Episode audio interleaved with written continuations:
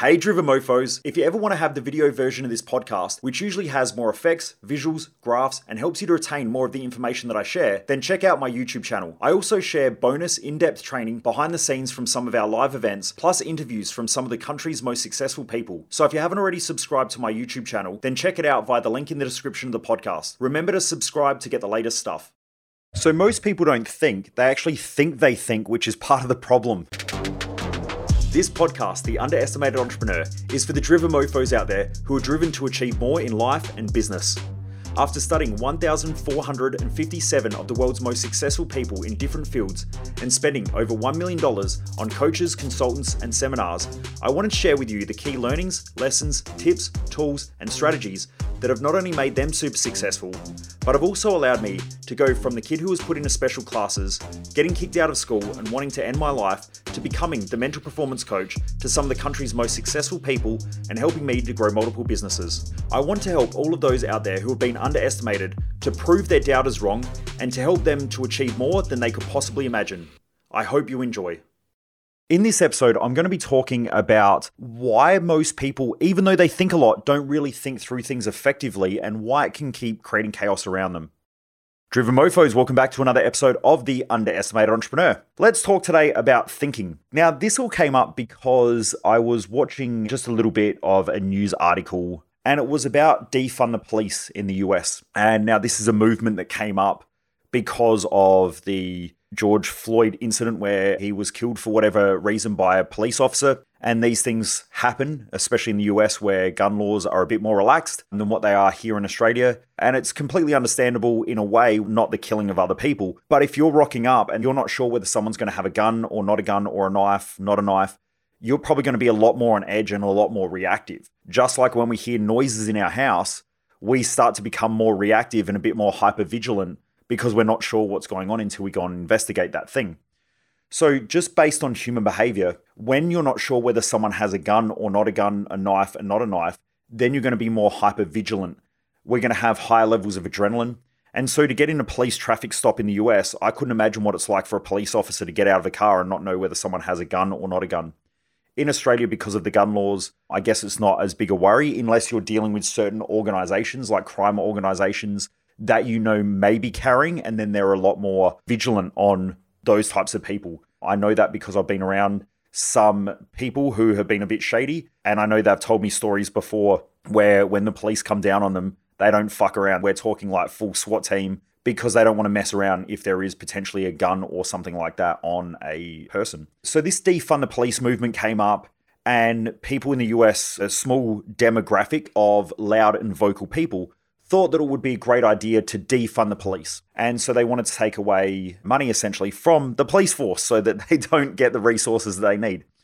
Now, I think for a lot of intelligent people, you probably realize that that is not a great idea. Now, I'm not saying that there aren't both sides to this as well. So, when I think about these situations, there are benefits and there's drawbacks, right? Is there corruption in almost all police forces around the world? 100% there is. Do the police in most countries around the world do illegal things? Yes, they do. Do they go against the laws that they're trying to protect? And in cases, yes, they do. So, are there problems in police forces around the world? Yes. On the other hand, what happens if you get rid of them? And then you start to get more anarchy, you get chaos. There's a lot more problems because they're there to enforce certain rules and legislations. Are those laws and legislations intelligent? Sometimes, other times, not so much. It all depends, and I can see both sides of this. Like, as someone who drives nice cars that are set up to be able to go fast, does going a couple of Ks over the speed limit and getting busted make sense? Not really. But in the grand scheme of things, where you have unintelligent people who do stupid shit, if they were to get in a car or go fast, would it make sense to not have them speed? And the answer is yes. You know, would Grandma Betty, who's like 95 years of age, and has reflexes of a pencil, would it make sense for that person to be able to speed? No. Why? Because if someone who has shit reflexes can't drive, then gets out and goes fast, is there a higher likelihood that they're going to kill people? And the answer is yes. There are many different sides to look at these things, and I guess it's really hard for governments, government agencies, for police force, and even for just the general population to wrap their head around when you look at it from all angles. And so we have to do the best with what we have, as in, like, we've got to keep adjusting and moving things to try to make them better. Now, how do we make things better? Well, first of all, we have to have a problem in the first place. So when there's a problem, normally rules are put in or better systems or, or better process. And what it will do is it'll create another problem or the next problem. So what happens is you have a couple of incidents where police may use brute force and they may kill people or they might do something silly and they get themselves in trouble. And so instead of trying to figure out, well, how do we lessen this? Like, do we need to bring in better people into the police force? Do we need to recruit better people? Do they need more time off? Is it because they're so highly strung? Is it because they're worried? Is it because they don't have ways of dealing with their stress outside of work? There could be a million different things. That normally doesn't get looked at. And so people just keep doing what they do because that's the easiest option than actually trying to fix something. And this happens in all organizations. And in large organizations, like when we're talking about corporate business or if we're talking about government agencies, most of them are more political than they are outcome focused. Why is this? Is because when you are more political and you start to use people to get where you want to get to, it becomes more effective. Now, in small businesses, does that work? And the answer is fuck no, because you get caught out really, really quickly.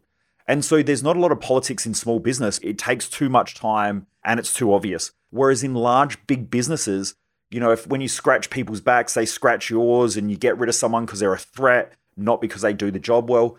All of these things happen. And then in government agencies, there's a lot of red tape, a lot of bureaucracy because they don't want to upset people, but they've got to have the right people in the right places. And then they get funding from certain bodies and certain organizations. So there's a lot of bullshit that happens in larger organizations. So to change these laws and to change these structures are normally fairly hard and they're not really well thought out. But when we come back to what happened and the purpose of this conversation was I started to see this conversation around defund the police around the time of the George Floyd incident. So this movement happens and then they end up getting more of a left wing, which is more of a socialist, I guess, politician in some of the states. And then so they start defunding the police and they stop giving them the resources and the money that they need. And then crime rates go through the roof, alcoholism, drug abuse, all of those things go through the roof. Now, because of the inability for a lot of agencies to ask the right questions and do things in an intelligent way that is best for the majority, they tend to focus on minorities and those with the loudest voices. I'll give you a really good example of this. If you have a look, a lot of the homeless problem in a lot of places isn't a homeless problem. It's actually a drug problem or an alcohol problem or a substance abuse problem. And so when you put substance abuse with people who, when you give them $200, they would rather go out and spend that $200 on drugs or alcohol than spend $200 on accommodation or, you know, living. It might only be $200, so it might not be a lot. So they might have to live with 10 people in a house. But if you give them $200, they're probably going to use it on substances that aren't going to help them. So instead of dealing with a drug problem, they deal with a homeless problem. And then so they try to create homeless shelters and homeless places where these people can come in, but they're not really dealing with the right problem because it's actually a drug problem or a substance abuse problem.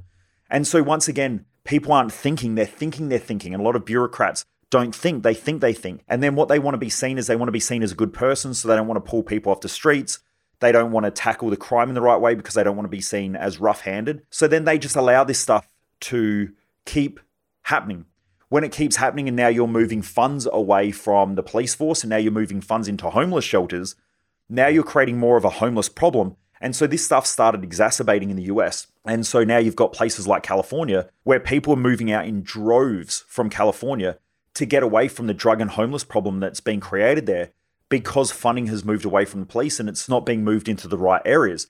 But once again, this isn't because people aren't thinking, they're thinking they're thinking. Real quick, driven mofos, you know I don't run any advertising or sell anyone else's shit on this podcast. So the only thing that I'll ever ask from you is that you help me get this podcast out to more people and spread the word by rating and reviewing this podcast. I promise it will only take 10 seconds, so please rate and review if you haven't already done so. And thank you in advance. Now, this happens in business all the time, where business owners don't tackle the problem. Most business owners think they think, and because they're thinking they're thinking, they're caught in their head and they're trying to tackle too many problems at once. They've got too much shit going on. They might be dealing with the wrong problem. And so, because of that, that then just leads to more of the same problems over and over again, or those problems exacerbate and get worse. And so, you can see a lot of business owners getting stuck in their problems because they just can't think through things. And the more they act and react to certain things, normally it just makes things worse because they don't have time to think effectively. As a business owner, it is really important to value thinking time.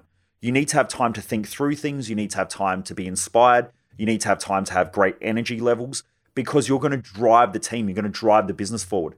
And if you're consistently reacting to things and not thinking through things, then you end up with a situation that's happening in certain places like the US and California. I think San Diego is another one. I know they tried to tackle the drug problem in Detroit, as far as I understand, and that just created more problems because they were tackling the wrong problem, not the real problem behind what was going on.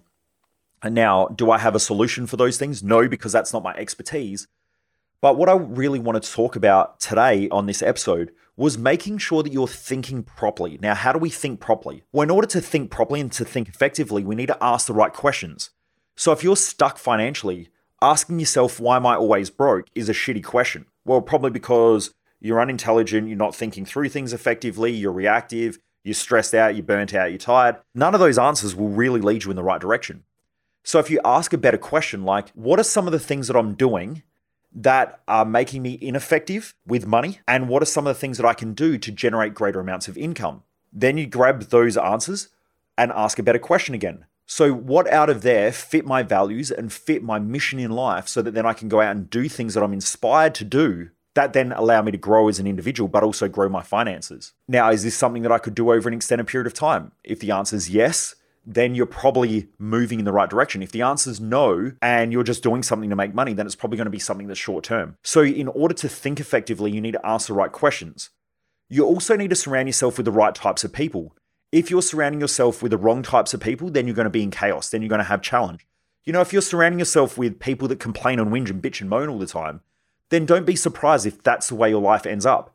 If you keep thinking about what you don't have, then don't be surprised if you keep having more of what you don't have in life. You want to surround yourself and put yourself into the right environment of people that are achieving, that are doing great things, that are pushing boundaries, that are more creative. The more you do that, the more everything around you expands. And that's probably where you want to be. So we've got to ask the right questions. We have to put ourselves in the right environment. And we've also got to put ourselves in an environment to be able to think. When we're in environments that are very sheltered and closed off and are very small, then it makes us become more focused. When we're in expansive environments, like when we're out in nature, we tend to think more creatively because it's more open and more expansive. I was listening to an episode of the Huberman podcast where Dr. Andrew Huberman was talking about this. So if you want to get work done, go into a small little space, put your laptop and your computer down, and then go for it because you'll have less distractions and it narrows your thinking, it narrows the way you operate in your own mind. What he was talking about was if you're in environments where you need to have more creative thinking, more expansive thinking, Go to environments with big high walls and big high roofs or out to nature where your view is more expansive and allows you to think differently. So you want to put yourself in that type of environment to be able to think effectively as well and grow. Using a journal is a great way to be able to think because then you can process your own thoughts effectively. You can process the questions you're asking yourself. You also want to be around people who ask good questions because if you can put yourself in an environment of people who ask you good questions, it will help you to grow and expand. They're just some of the ways that you can think more effectively. But the more you learn how to think and the more you put a value on thinking, the better your thinking will become over time and the better the problem solver you'll be able to become. When you have unintelligent, stupid people with big mouths, then you get a whole bunch of people who complain and bitch and moan and whinge, and then people solve problems that aren't even really there, which is what's happening in the US at the moment. We've got a whole bunch of people that are a very, very small minority in society who have the loudest mouths. And normally, what you'll find is those who are the dumbest people in society tend to scream the loudest. And you'll see this in an argument, right? Is that an intelligent person can sit there and have a conversation with somebody else and go back and forward and find out what a problem is. And they try to identify it and then they try to fix it, or they'll ask you what you think the solution is going to be. When you're with someone who's an absolute fucking idiot, when you start to have a conversation with them and you start to confront their way of thinking, they start to then become more aggressive towards you. And you'll see conversations where someone will be yelling at another person only because they ask an intelligent question. You'll see this on TikTok where there'll be like protesters and someone will ask them a question. They just start screaming over the top of them because they don't like to be challenged. They'll go straight into the flight, fight, and freeze response. They will become aggressive, they will shut down and freeze, or they will run away from the conversation because they just don't want to have to think through it. They're holding on to their beliefs. And this is where you hear people talk about this idea of limiting beliefs. Those limiting beliefs are really just a limiting thinking pattern that we all have in different areas of our life. But if we're evolving and growing our thought processes, then we can challenge those beliefs. We can challenge the way we think. We can challenge our ideals, our ideas, and we can develop new ideas and we become more balanced in life. The challenge and the problem with that way of thinking, though, is that that is more of a minority, not a majority of people, because a majority of people get stuck on the beliefs that they have from a young child and then they just reinforce those beliefs, whether they're money beliefs, whether they are beliefs about religion, whether they're beliefs about other people, whether they're beliefs about relationships. Those beliefs keep getting reinforced. And that's why one of the most powerful things that you'll ever do is learn how to use your brain more effectively and use it in a way that works for you.